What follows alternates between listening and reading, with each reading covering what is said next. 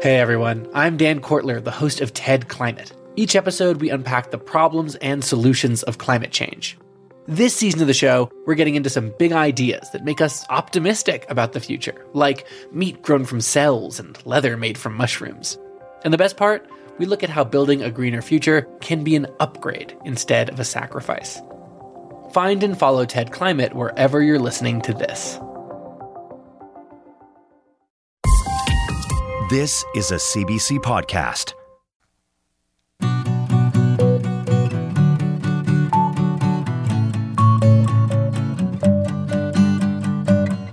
There isn't a choice. Wild weather in Canada linked to climate change has taken that away from so many. Cutting emissions is key to a safer, healthier future, but it's time right now to talk about how to adapt to extreme rain, wildfire, wind, and rapidly melting ice. Ottawa has sketched out what that may look like. It will be expensive to reinforce buildings, protect nature, safeguard people's health and well being, and more. There isn't a choice. But the people we're talking to today say there is a way forward. Also, next time you see a drone in the sky, it might just be helping to plant a forest. Three young international students on climate change here and in their home countries and finding the hope in the aftermath of the COP27 talks in Egypt. It's there, you just have to look for it. Welcome to What on Earth? I'm Laura Lynch.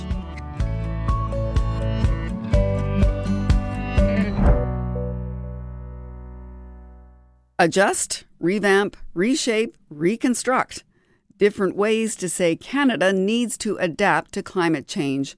Ottawa's new plan covers everything from creating flood maps to setting a goal of preventing all deaths from extreme heat by 2040. And it pledges $1.6 billion over five years to get started on that work.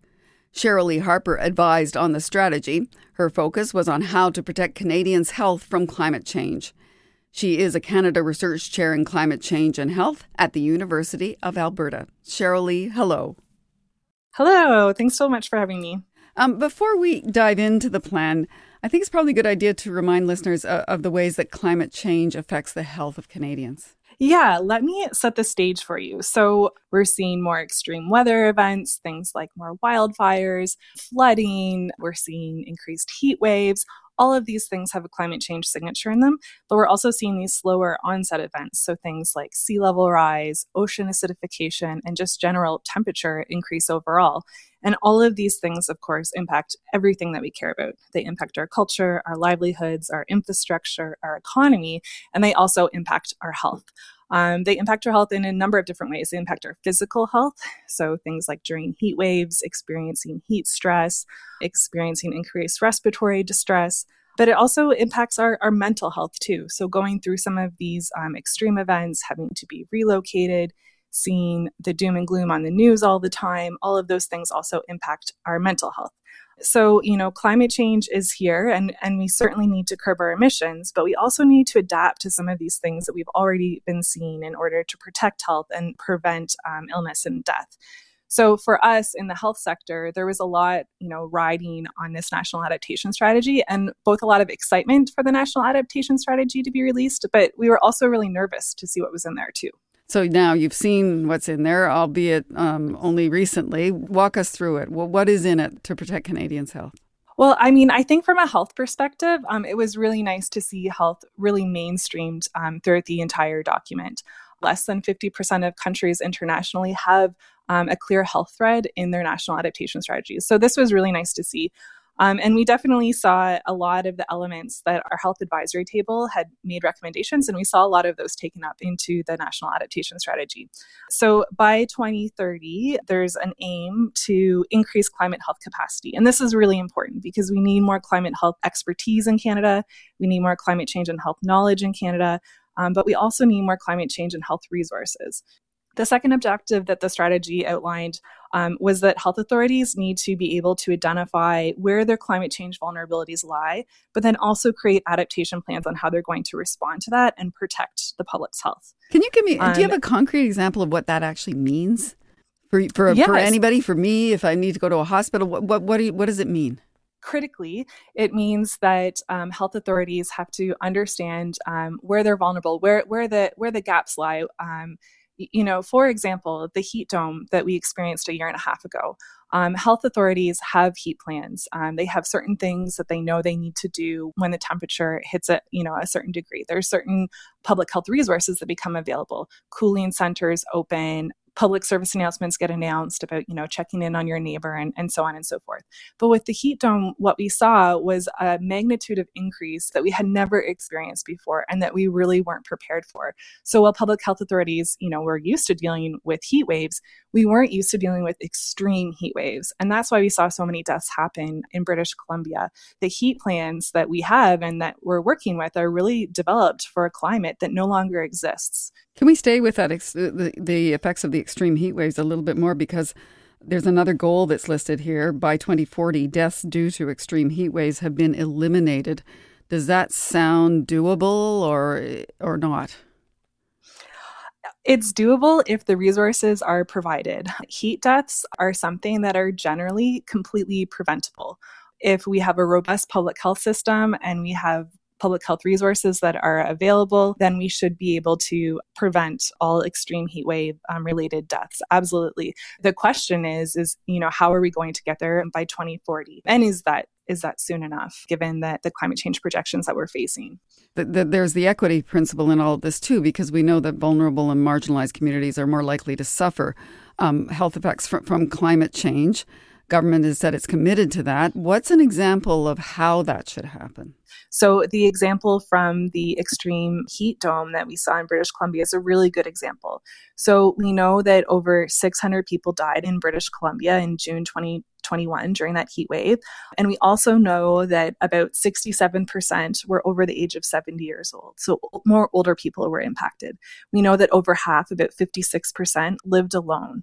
Um, we also know that over half, about 61%, lived in low income neighborhoods. So if you're someone that lives at the intersection of those pieces, the heat wave in 2021 impacted you more.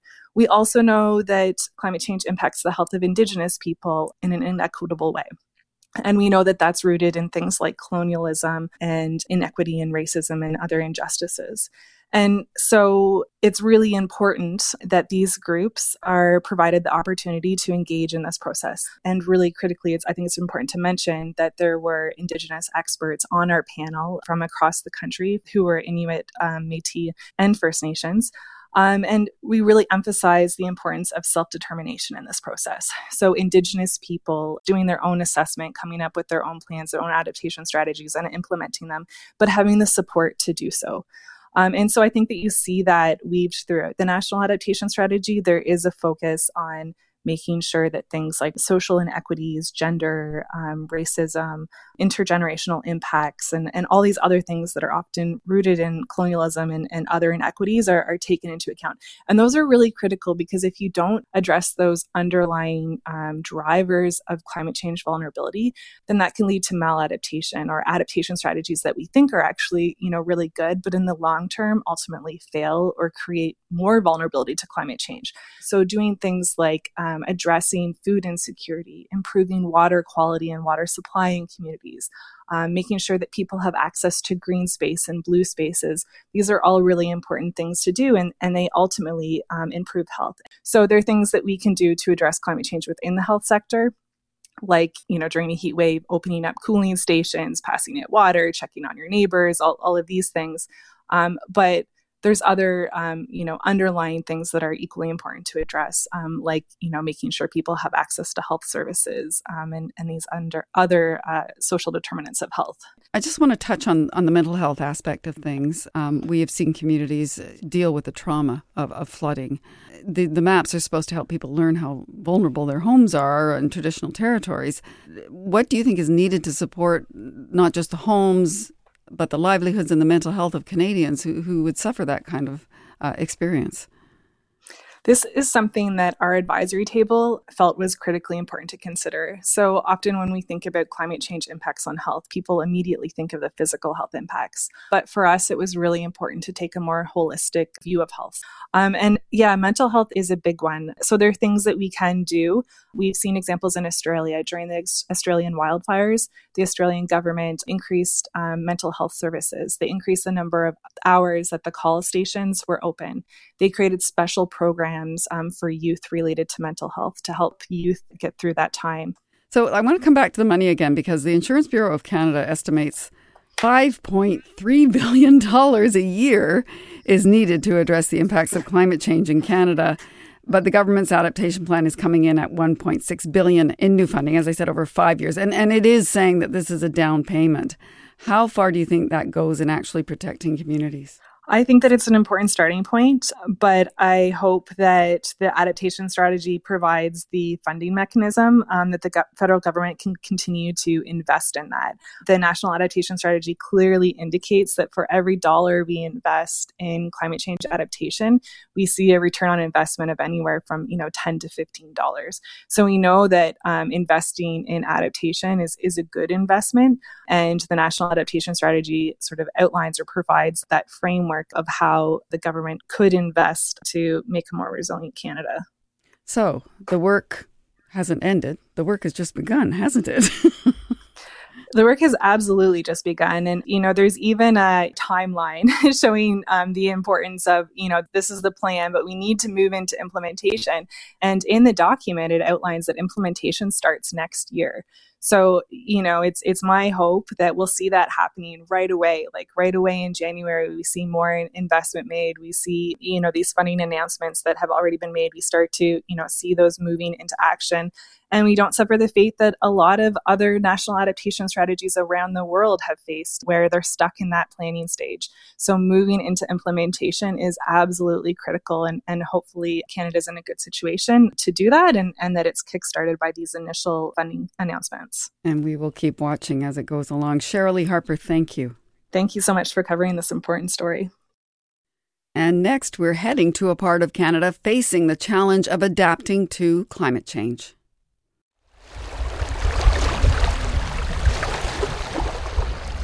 That's the sound of the St. Lawrence River. It is the lifeblood of much of Ontario and Quebec, relied on for shipping, tourism, drinking water, and electricity generation. For decades, it's been taken for granted as just a part of life. But climate change is threatening the stability of the Great Lakes and St. Lawrence River. One region of eastern Ontario, in particular, is already seeing water levels seesaw more than ever before.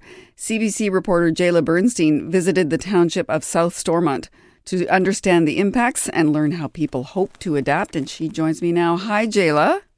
Hi, Laura. Thanks for having me on the show. Oh, my pleasure. Um, you recently got back from your visit to the that region in Ontario. Paint me a picture of it. What is it like? This region, it's actually not too far from where I grew up uh, in eastern Ontario. It's a lot of flat farmland there, small villages, bungalows, dairy farms. Uh, when you're driving along what's called Highway 2 in the region, it would be normal to see cows grazing in a field. And then just beyond that, if you look into the distance, you'd see the St. Lawrence River. So it's really picturesque rural farm country. And I drove there from Montreal, so I headed upriver to visit people and businesses along this wider stretch of the St. Lawrence River called the Lake St. Lawrence. And on the way, I passed a bird sanctuary, I passed campgrounds, marinas. So, this is really a place where the river is the lifeblood of the towns there, and it's key to the economy. And if you'll let me just give a quick history lesson here, the, the communities in this region were really drastically changed in the late 1950s. So thousands of people were displaced to make way for the expansion of the St. Lawrence Seaway and a hydroelectric power dam. And we're going to hear more about that in a minute. But basically, several towns, now called the Lost Villages, were flooded so that commercial ships could bring their cargo further upstream and inland. And those flooded towns, you can think of them as Ontario's Atlantis, they're actually still there underwater in the river. And the old foundations, the roads, the old tree stumps, when water levels get really low, they are actually sometimes visible. You can see them poking out from the water. And they did that this summer. I never knew that, and I I lived in Ottawa for a long time and traveled down into that region many times. I never knew there was an Atlantis down there. What what's what's going on with the water levels? Yeah, so this year in the summer, South Stormont, this part of Ontario, they saw record breaking low water levels. We're talking boats stuck high and dry on their lifts, like not even able to launch into the water. And of course, that's affecting residents in a really big way. Well, I grew up in this area, so I've seen different uh, levels of fish all the way back the creek for the past uh, 40, 50 years. Now, what I see is this dry land, so it's quite devastating.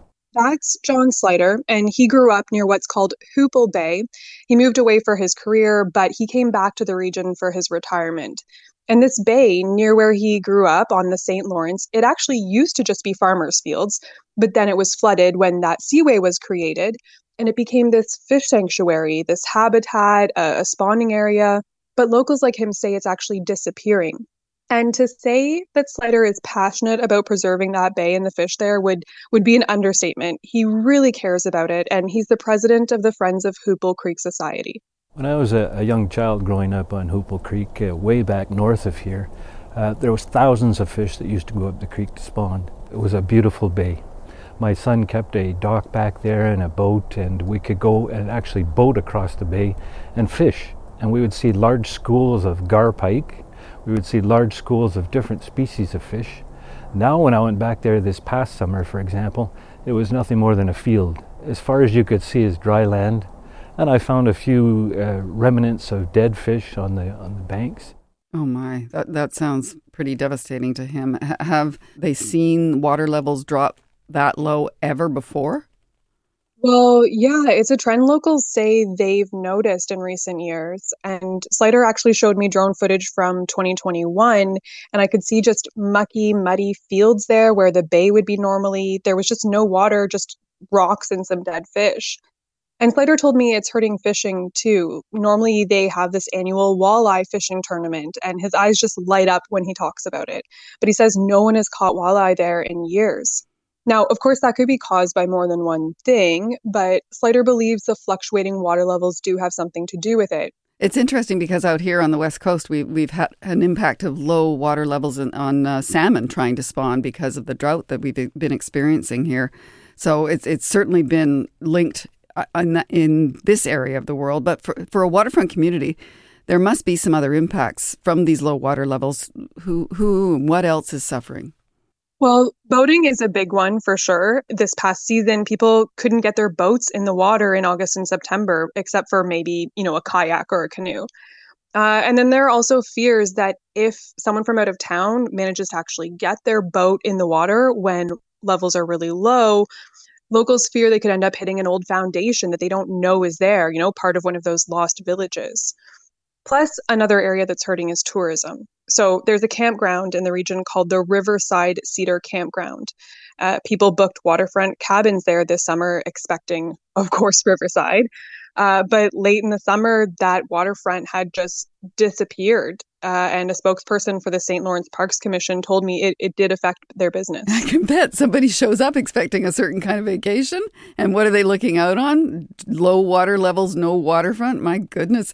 It is, though, normal to see some change in water levels, higher levels after the spring thaw, lower levels in the late summer and fall. But is there any sense of why that seesawing seems to be getting worse? So there are a few viewpoints on that, and it depends who you ask. First, in terms of a big picture, what climate modeling tells us is that we can expect to see this sort of trend with more extremes.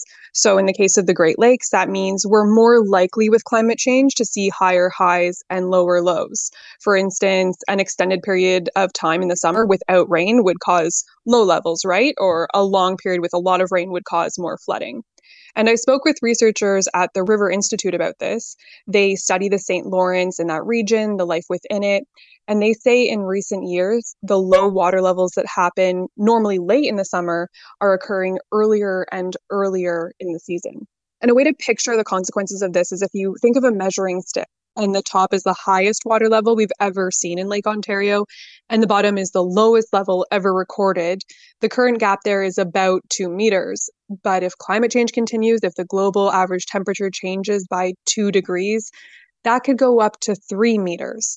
And that's how one water resources engineer I spoke with explained it to me. And we're going to hear a little bit from him later. Wow, that is pretty pretty amazing. Another entire meter. Um, but are there other factors that could be contributing to these extremes? What makes the St. Lawrence area particularly vulnerable to water level changes also has to do with the nearby Moses Saunders Power Dam. So, first, just to understand how it works, you need to know that the water flows from west to east in this region. So, out from Lake Ontario, down through the St. Lawrence River, past Montreal, and out into the Atlantic Ocean. And the St. Lawrence Seaway is this major shipping artery. And the dam allows water levels to be regulated in it so that ships can get through. There's this international panel called the International Joint Commission, or IJC, and it's in charge of managing when to let the water flow out and then when to hold back the flow. And caught in the middle of all of that is the Lake St. Lawrence and the people who live there. They're directly upstream of that dam. And so when the dam opens to let water flow downstream, their water levels drop. So that's why residents there say they feel like they're kind of the sacrificial lamb and they blame a lot of those issues on the dam itself. This year was the worst I've ever seen it in the 20 years I've been here. Um, yes, we have seen low waters in the late fall, uh, but not so much through the summer months. That's Cliff Steinberg. I drove out to visit him where he lives on what's called Ault Island. And he has this lovely waterfront home overlooking the St. Lawrence. You can see the ships that pass through. You can actually see from his dock the old stumps in the river from those flooded lost villages if you look out. Uh, now, Steinberg, he's also the president of his local community association, and he advocates for their interests to the IJC. Now, remember, that's the panel that manages the dam. And I chatted with him in his backyard along the shore, where he told me he thinks that dam management is the problem. Let's face the facts. The IJC cannot prevent the flooding on Lake Ontario. It's impossible. You know, when you consider the amount of water in the Great Lakes flowing down through into Lake Erie, into Lake Ontario, and then trying to filter that through this area. Picture uh, like a pulling the plug in a, in a bathtub with a four inch uh, hose running water into it. You're not going to be able to do it, right? There's where a lot of different opinions come into play. What's your opinion? My opinion is is I think it can be better managed. To be, if you want my honest opinion, this area cannot go through another season like we did this year. It's going to have a major effect on tourism. It's going to have a major effect on all of us.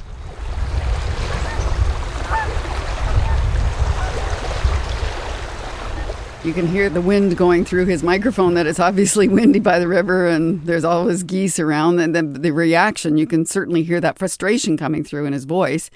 I'm wondering what the IJC says about how it could change how it operates the dam to give people like Cliff a break. It's really complex. The thing is that this community is in the crosshairs of being vulnerable to climate change as well as water management by the dam. So there are these layers there I'll let Frank Seglenieks explain. He's a water resources engineer, and he's also the Canadian secretary of an advisory board for the International Joint Commission for Lake Ontario and the St. Lawrence River. There's a finite amount of water. We can't we can't change that. The water that comes into the system that's determined by Mother Nature. All we can do is we can change the regulation plan a little bit to try to balance it and so that both sides of the dam will have as much benefit as we can with the water that we're given. So he said if there isn't as much rain as normal in the summer and water in the Great Lakes is low, the dam could hold back that water and keep it higher for people upstream. But then that would mean risking really low water levels downstream in the Port of Montreal. And if they get too low, that risks shutting down the billion dollar shipping industry, which obviously they don't want to do. Wow, those are really big competing interests. I mean, these are people's lives and the way they live versus this really, really big industry, tough choices. So the dam is trying to regulate water level problems, but changing weather weather patterns, I could see, could be just putting a lot more pressure on that.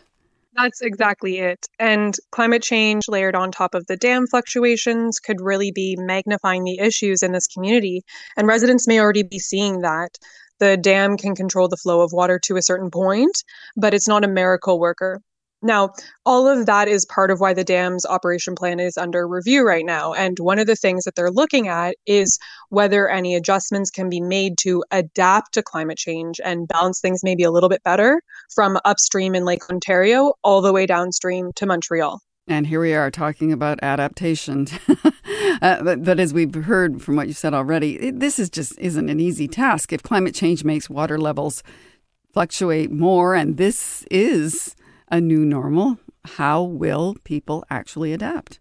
One of the things that's being looked at is dredging. So, digging up the river bottom near boat ramps and docks and marinas so that even if levels get really low, boats could ideally still get in and out. Um, that's also an option being proposed to save Hoople Bay, that, that fish sanctuary. Also, that campground I mentioned, they're in the middle of designing a major revitalization project. And one of the things they're looking at is how to adapt to changing water levels. The St. Lawrence Parks Commission is a, a good piece of the uh, tourism industry in Eastern Ontario. I'm, I'm optimistic that we, we've brought in some really good designers and engineers for this particular park. Nobody has a crystal ball, but uh, we're doing our best and we're listening to the experts. So that's Mike Pratt there with the St. Lawrence Parks Commission. And he says there are a range of options they could be looking at from adapting boat ramps and docks to building even break walls to protect against erosion from those fluctuating water levels. Boy, I've seen other projects like this around the world, and it is tough. The, the, the National Climate Adaptation Strategy, we're talking about this on the show, could that make a difference here? Well, right now, we only just know the broad strokes in terms of that new national strategy, but there is mention of new investment into infrastructure to build more climate resilient communities. But we'll have to wait and see what that means, if anything, for this specific region. A lot of the people I spoke with there who live in the area are hoping that dam management or various levels of government can step in to help preserve their way of life somehow. But at the same time, this part of Eastern Ontario is a bit of a canary in the coal mine. All of the climate experts I've been speaking with say, look, if, if you're in a town on one of the Great Lakes or the St. Lawrence River, you should be preparing for a future with water levels that aren't as stable as they used to be. Worth keeping an eye on. Jaela Bernstien, thank you. Thank you. Now, we want to know how your community is adapting to climate change. Our email is earth at cbc.ca or just go to the contact link on our webpage. We would love to hear from you. I'm Dr. Brian Goldman, host of the CBC podcast, The Dose. Each week, we answer health topics in a smart and sometimes counterintuitive way you won't hear anywhere else. Like, what's the least amount of exercise I can do to get the benefits? Which psychedelics can improve my mental health? And how can I check for cancer if I don't have a family doctor? Top experts help me bring you what you need to know in plain language in about 20 minutes. Find the dose on the CBC Listen app or wherever you get your podcasts.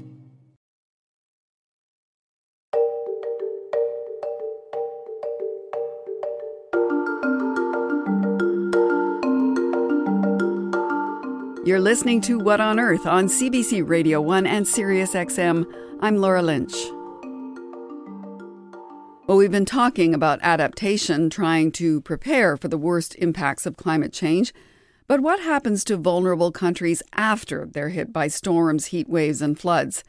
That's the problem a new international loss and damage fund is supposed to tackle. But in reality, there's no fund yet.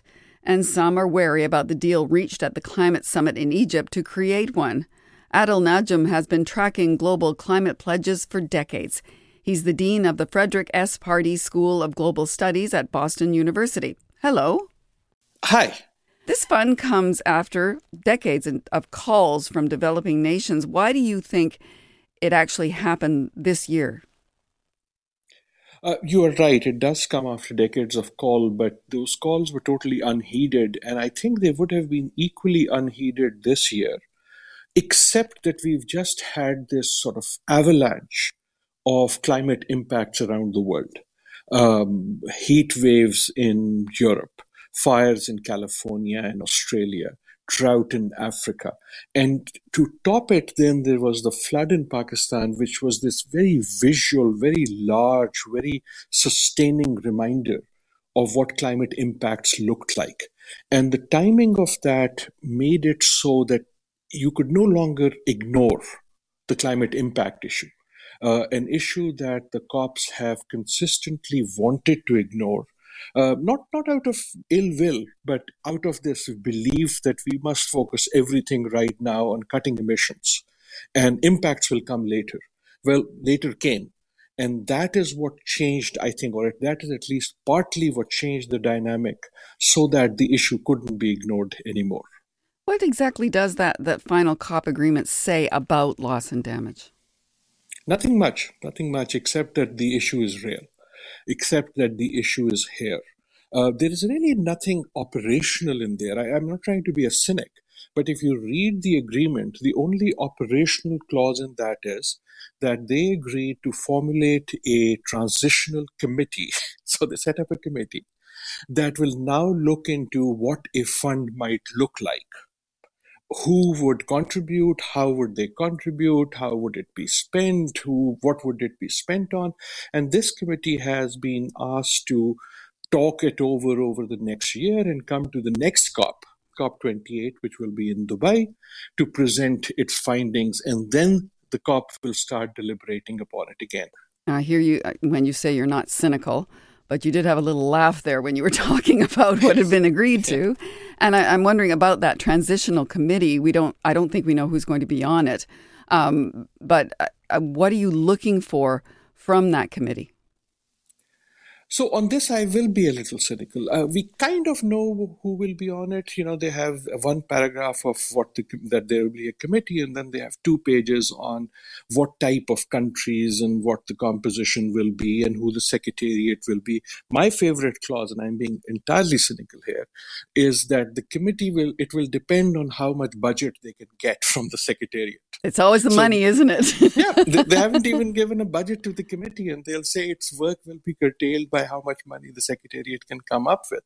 And that will be partly the first test. I think the first test will be not who's on the committee, but is it a committee that really is set up to bring about something big? Or is it a committee that is brought about to sort of park the issue all right. Well, let, us set aside any skepticism or cynicism for just a second. And I want you to tell me in the ideal world, what would be in the funding agreement? What details would it have? Oh, in the very ideal world, this fund would be about climate justice. The idea is that those whose inordinately high emissions cause climate impacts on those whose emissions haven't caused the problem have a responsibility to assist in managing the damage, right? My car hits your home. I have responsibility to fix your home, right? That's the idea of climate justice.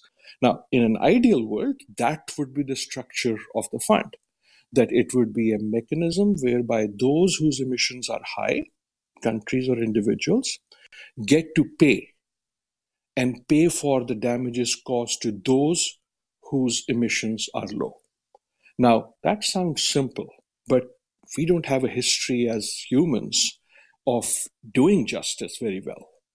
So, in an ideal world, it would be some sort of a justice uh, framework, meaning reparations, meaning responsibility.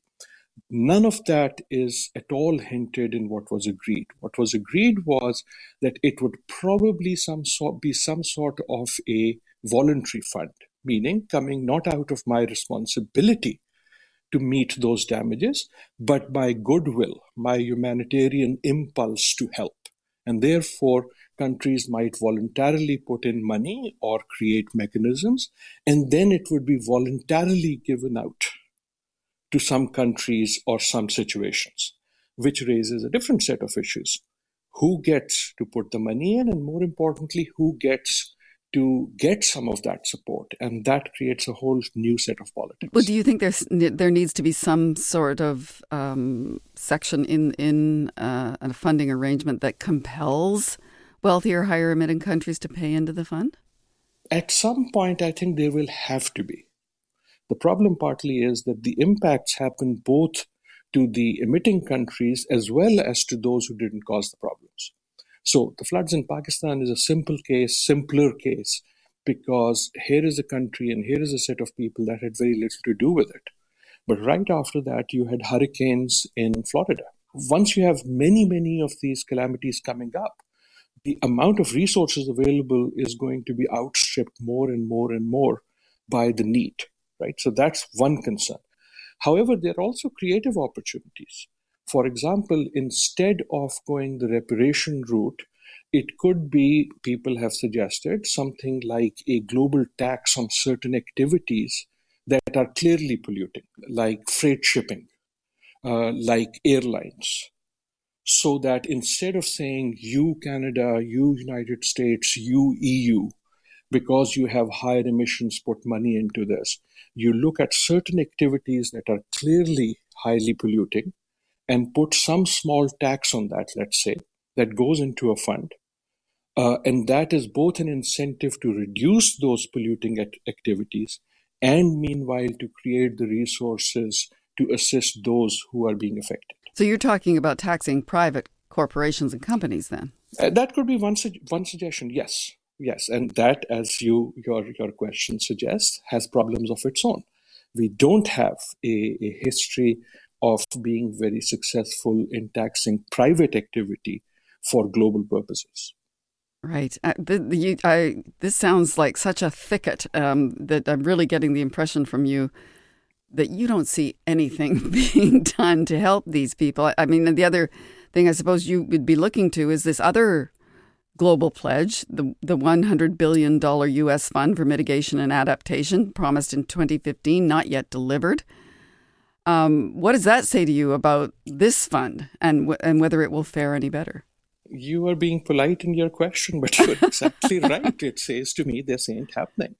I've seen this movie 27 times, right? The important thing about COP27 is not COP, it's 27. This is the 27th consecutive time we have failed. I've spent a lifetime uh, following these meetings, and they have become a talk fest in that sense. This, they are, in fact, a graveyard of promises not kept. Um, there was in Morocco, for example, many years ago, three such funds established, again on developing country insistence. Uh, it's easy to establish a fund. Nearly none of them got nearly any money into them, right? So you can have a fund with zero dollars that doesn't mean I've lost hope because I do think that global politics is sometimes that uh, an art that requires appreciation of paint drying on a wall. But I am not holding my breath for countries just saying, "Okay, here is a pot of money, just take it and and fix this." Uh, it was interesting at, at, this COP, and I hear what you're saying about it being a talk shop, but but it did actually get this on the agenda and the charge was led by Pakistan, your your country. You were born there. Um, I'm wondering what you think of, of the difference that Pakistan's leadership made on this, made in this, because it because of what it had just come through. I think it clearly made a difference, and it clearly made a difference because of what it had come through. So um, I've, I've, been in Pakistan the last many months, uh, and this became a galvanizing issue first for Pakistan and then for developing countries. Uh, a, it was that we had just gone through these floods, which was this very visual, immediate, personal reminder of what climate impacts look like. It was no longer academic. The, but the real thing also was that Pakistan happened to be the head of something called the G77 this year.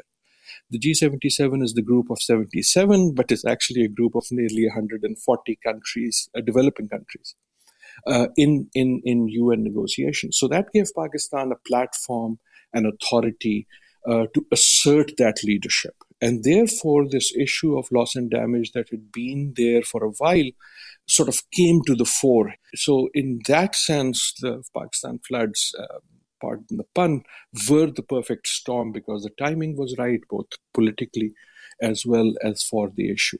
Uh, so, so things do move, uh, and as I said, what I hold hope for is not not the fund.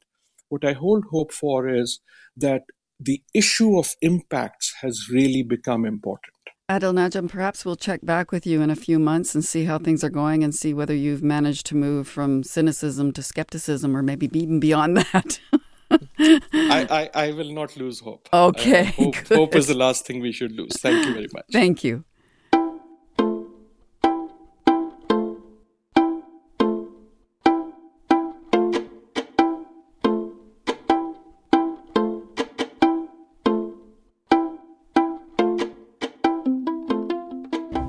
Do you want to go?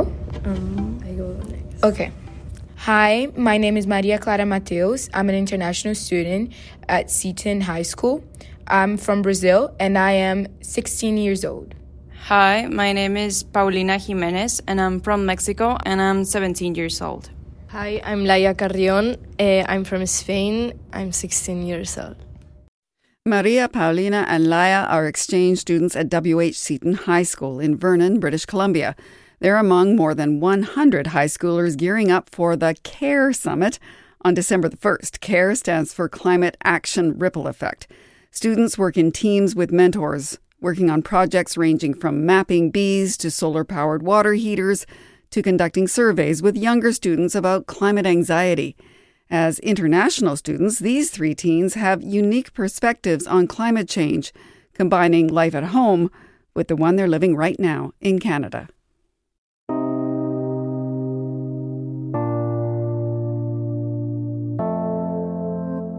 Climate change is going to affect our future lives.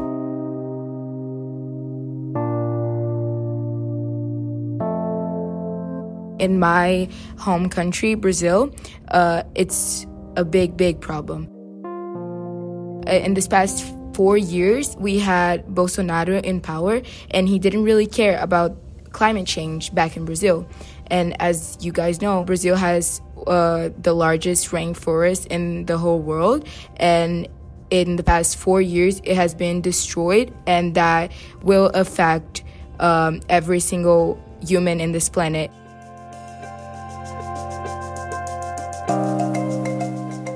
Well, in Mexico, pollution is really a big problem too.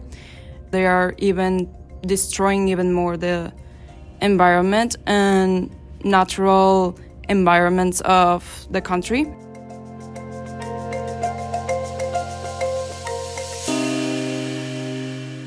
When I arrived here in September, I saw that the nature here was beautiful, uh, but however, uh, there were like many fires at the time. It was summer, so you could see like all the smoke and how the temperatures were rising, even if that's not supposed to go that way.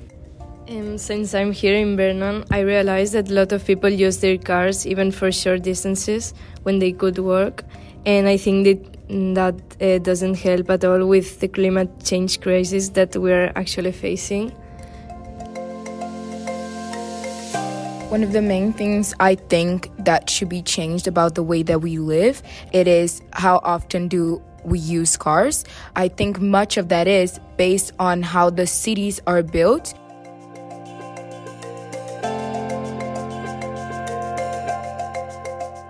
Um, if I could talk with the people in power, I will say them that they have a lot of money and a lot of power in their hands, and they they are not using the money uh, well at all.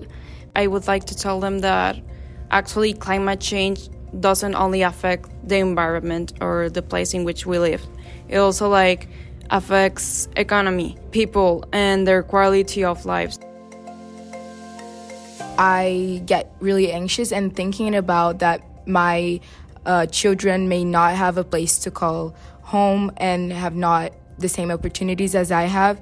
I want to live in a country uh, that is gov- governed governed governed uh, by someone that believes in climate change and is taking action on it. I want to live in a country that is not too hot because if it's too hot now, imagine how it's going to be like in a few years. So that's a decision that we are going to have to start thinking about uh, as well in the future.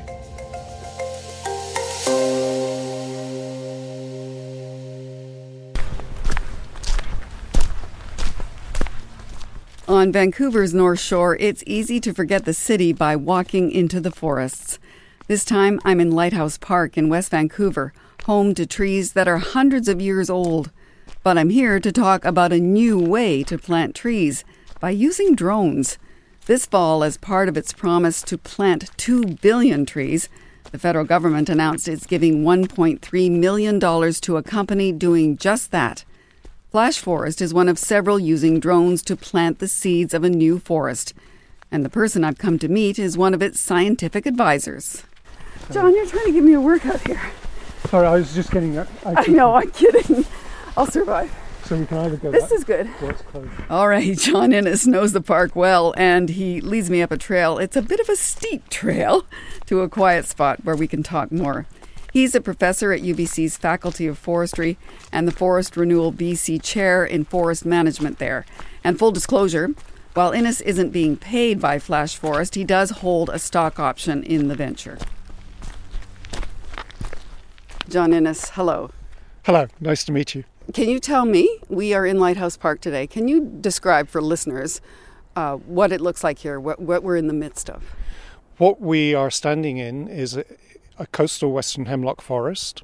It is dominated by three trees species. One is Douglas fir, another is the western hemlock, and the other is the western red cedar. There are also some broadleaf trees around, such as bigleaf maple.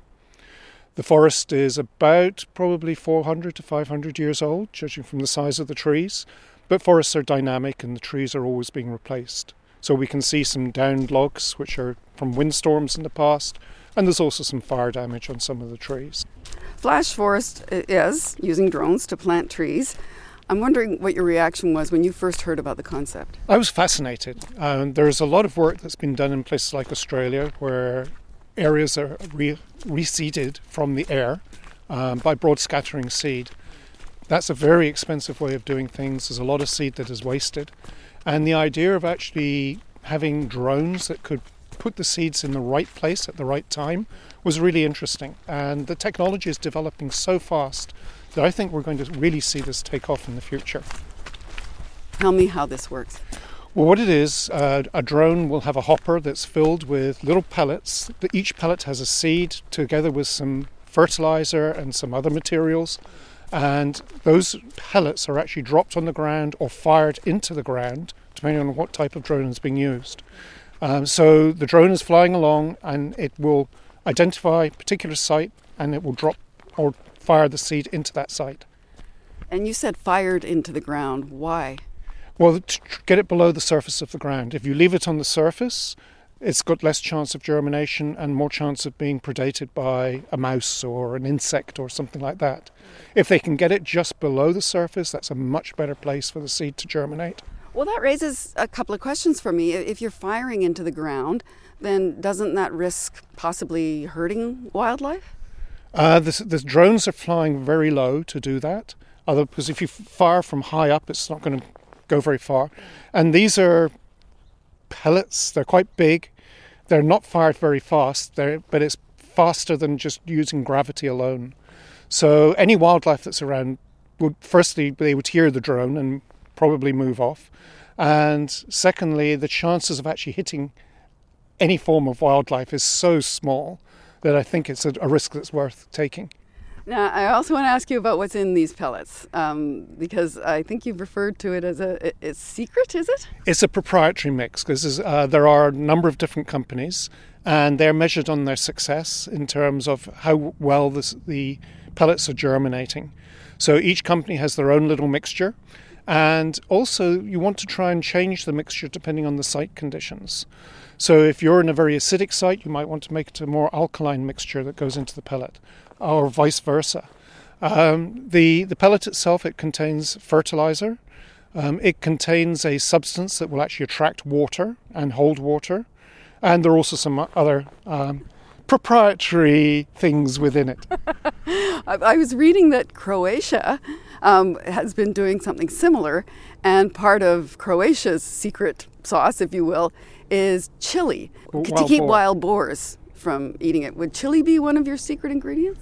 As far as I know, they are not using chili, but it's not a bad idea. um, I've certainly seen chili being used in bird feeders to try and stop squirrels. Is there something in there though that because you said you don't want it, it, it to be eaten? Is there something in there that would deter things like mice from chomping down? At the moment, there isn't. Um, essentially, the mice would be going after the seed itself, not the, the mixture. And actually, the, the worst time, I suspect, for these seedlings is once they actually germinate.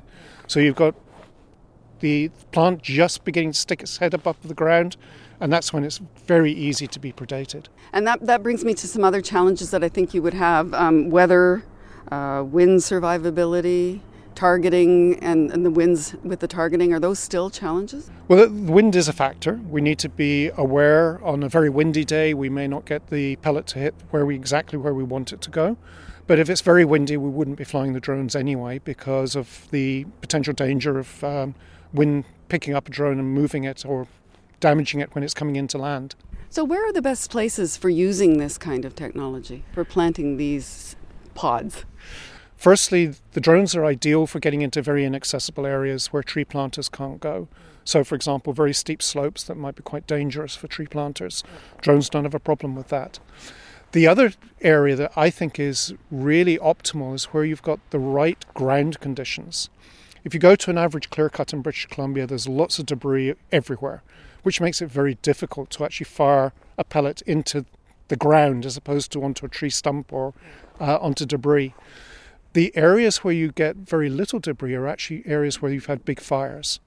And so you have a large area of very um, well prepared soil uh, and a fine ash layer that you can fire the pellets into. So I think the real opportunity here is in some of the areas that where we've seen very severe fires.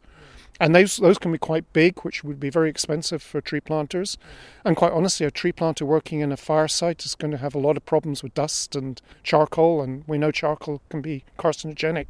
So the drones are actually pretty good for that situation. This isn't meant to replace traditional tree planting. No, and I don't think it ever will. So tree planters needn't worry.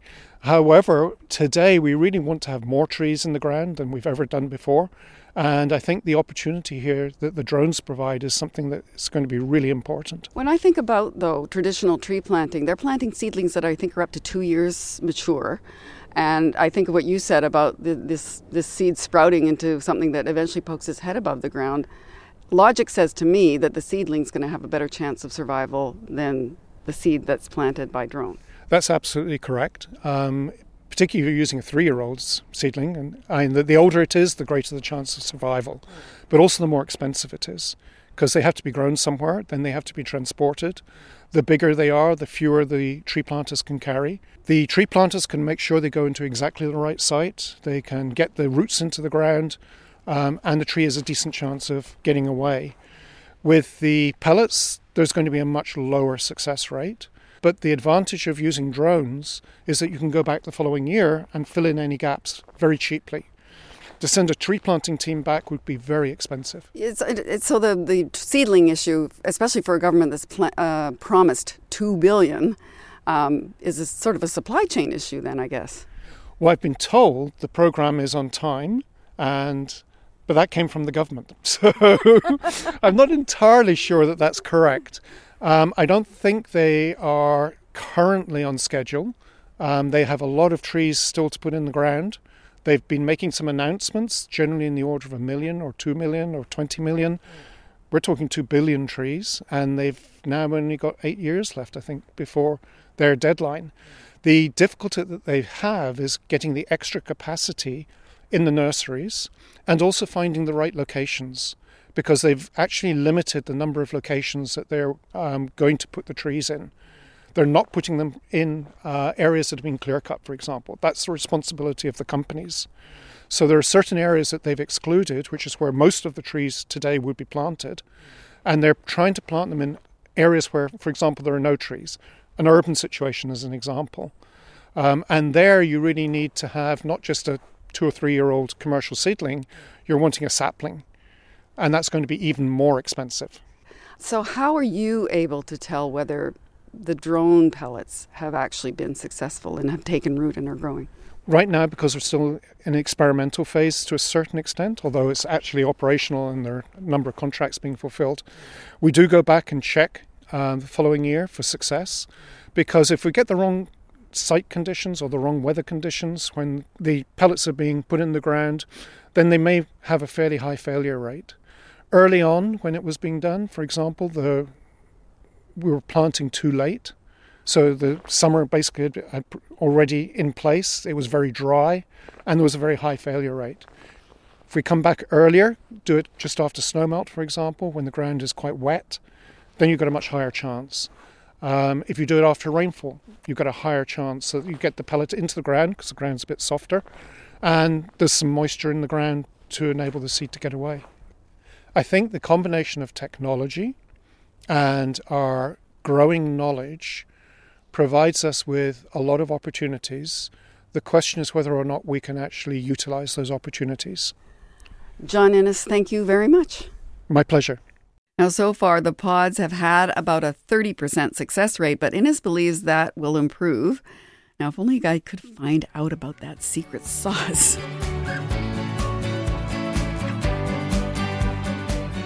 That's all for this week. The show was put together by associate producer Danielle Piper, producers Rachel Sanders and Molly Siegel. Matthias Wolfson is our engineer. Catherine Rolfson is our senior producer. Special thanks this week to Amanda Putz. I'm Laura Lynch. Thank you for listening.